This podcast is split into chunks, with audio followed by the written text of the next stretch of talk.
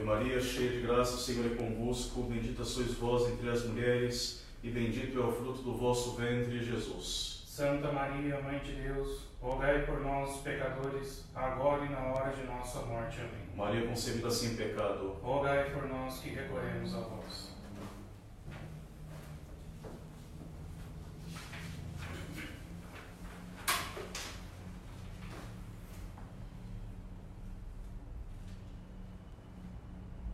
A festa que nós hoje celebramos contém um duplo mistério.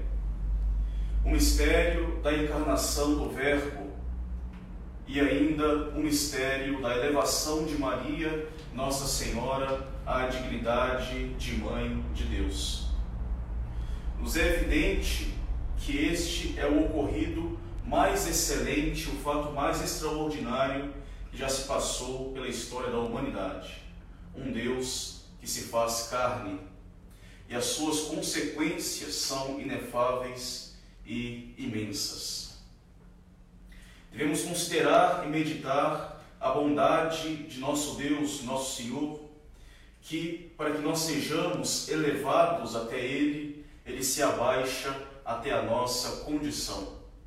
É um mistério de caridade e de amor ele tanto amou o mundo que, vendo a nossa impotência de nos salvarmos a nós mesmos, sozinhos, ele nos dá o seu Filho unigênito. Hoje nós festejamos nesta festa do dia 25 de março e meditamos o Filho de Deus que toma um corpo e uma alma semelhantes aos nossos. Ele se faz homem passível e mortal para ser vítima e através da efusão futura do, vosso, do seu sangue, expiar os nossos pecados e apaziguar a cólera do Deus ofendido. É o início de uma cadeia de humilhações para o Filho de Deus, que há de nos dar um dia junto dele a glória do paraíso. Do céu ele vem no seio da Virgem Maria do seio da Virgem ele é repousado dentro de um presépio. Do presépio ele passa por tantas e tantas dificuldades da vida. Depois ele é pregado numa cruz. Da cruz ele é posto num sepulcro. E do sepulcro ele vai sair para nos abrir as portas do céu. O segundo ponto a se meditar e a louvar é o meio pelo qual nosso Senhor escolheu se encarnar. Ele escolhe uma humilde virgem, escolhida já por Deus antes de todos os séculos e elevada à grande dignidade de Mãe de Deus. Será no seu seio que ele vai se encarnar, que o Espírito Santo vai formar o seu corpo humano tão sagrado a partir do sangue virginal de Nossa Senhora, fazendo assim de nosso Senhor sangue do sangue, carne da carne de Maria, e assim a sua imagem perfeita. O título de Mãe de Deus contém em si todos os louvores, todos os elogios.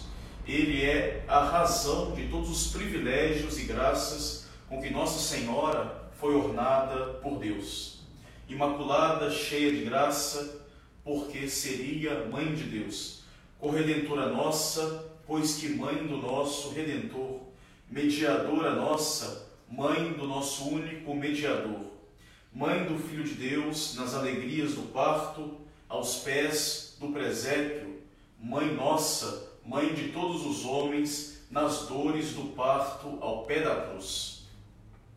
Entre todas as mulheres, só ela foi agraciada com tal privilégio.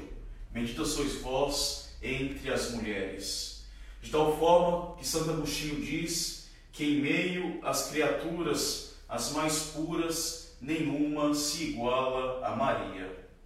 Foi a sua fidelidade a tantas graças recebidas por Deus, a sua humildade, seu zelo na prática das virtudes e, sobretudo, a sua santíssima pureza que a fez preferida aos olhos de nosso Senhor. A mais perfeita das criaturas, muito longe, mas muito longe do orgulho luciferiano de se pretender a si mesmo, por si mesmo, se igualar a Deus, a mais pura e perfeita das criaturas se humilha, se abaixa diante da majestade divina com uma grande obediência e humildade, se colocando à mercê do Altíssimo. Eis aqui a escrava do Senhor, faça-se em mim segunda, segundo a tua palavra.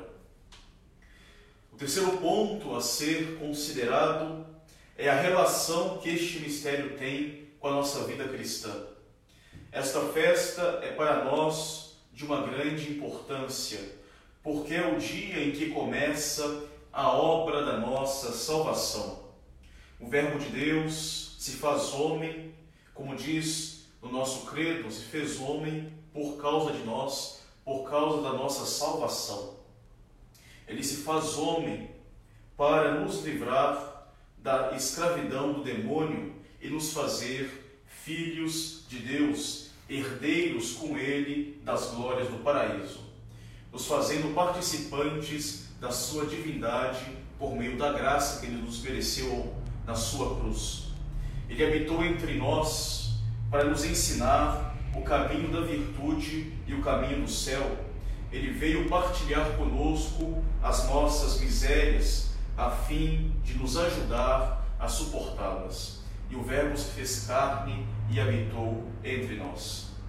Tenhamos em nossos corações nesta festa, no dia 25 de março, estes três pontos, bem meditados, bem louvados: a descida do Verbo divino, a maternidade divina de Maria e suas excelências, e a nossa relação, a nossa elevação a Deus por meio das graças da redenção.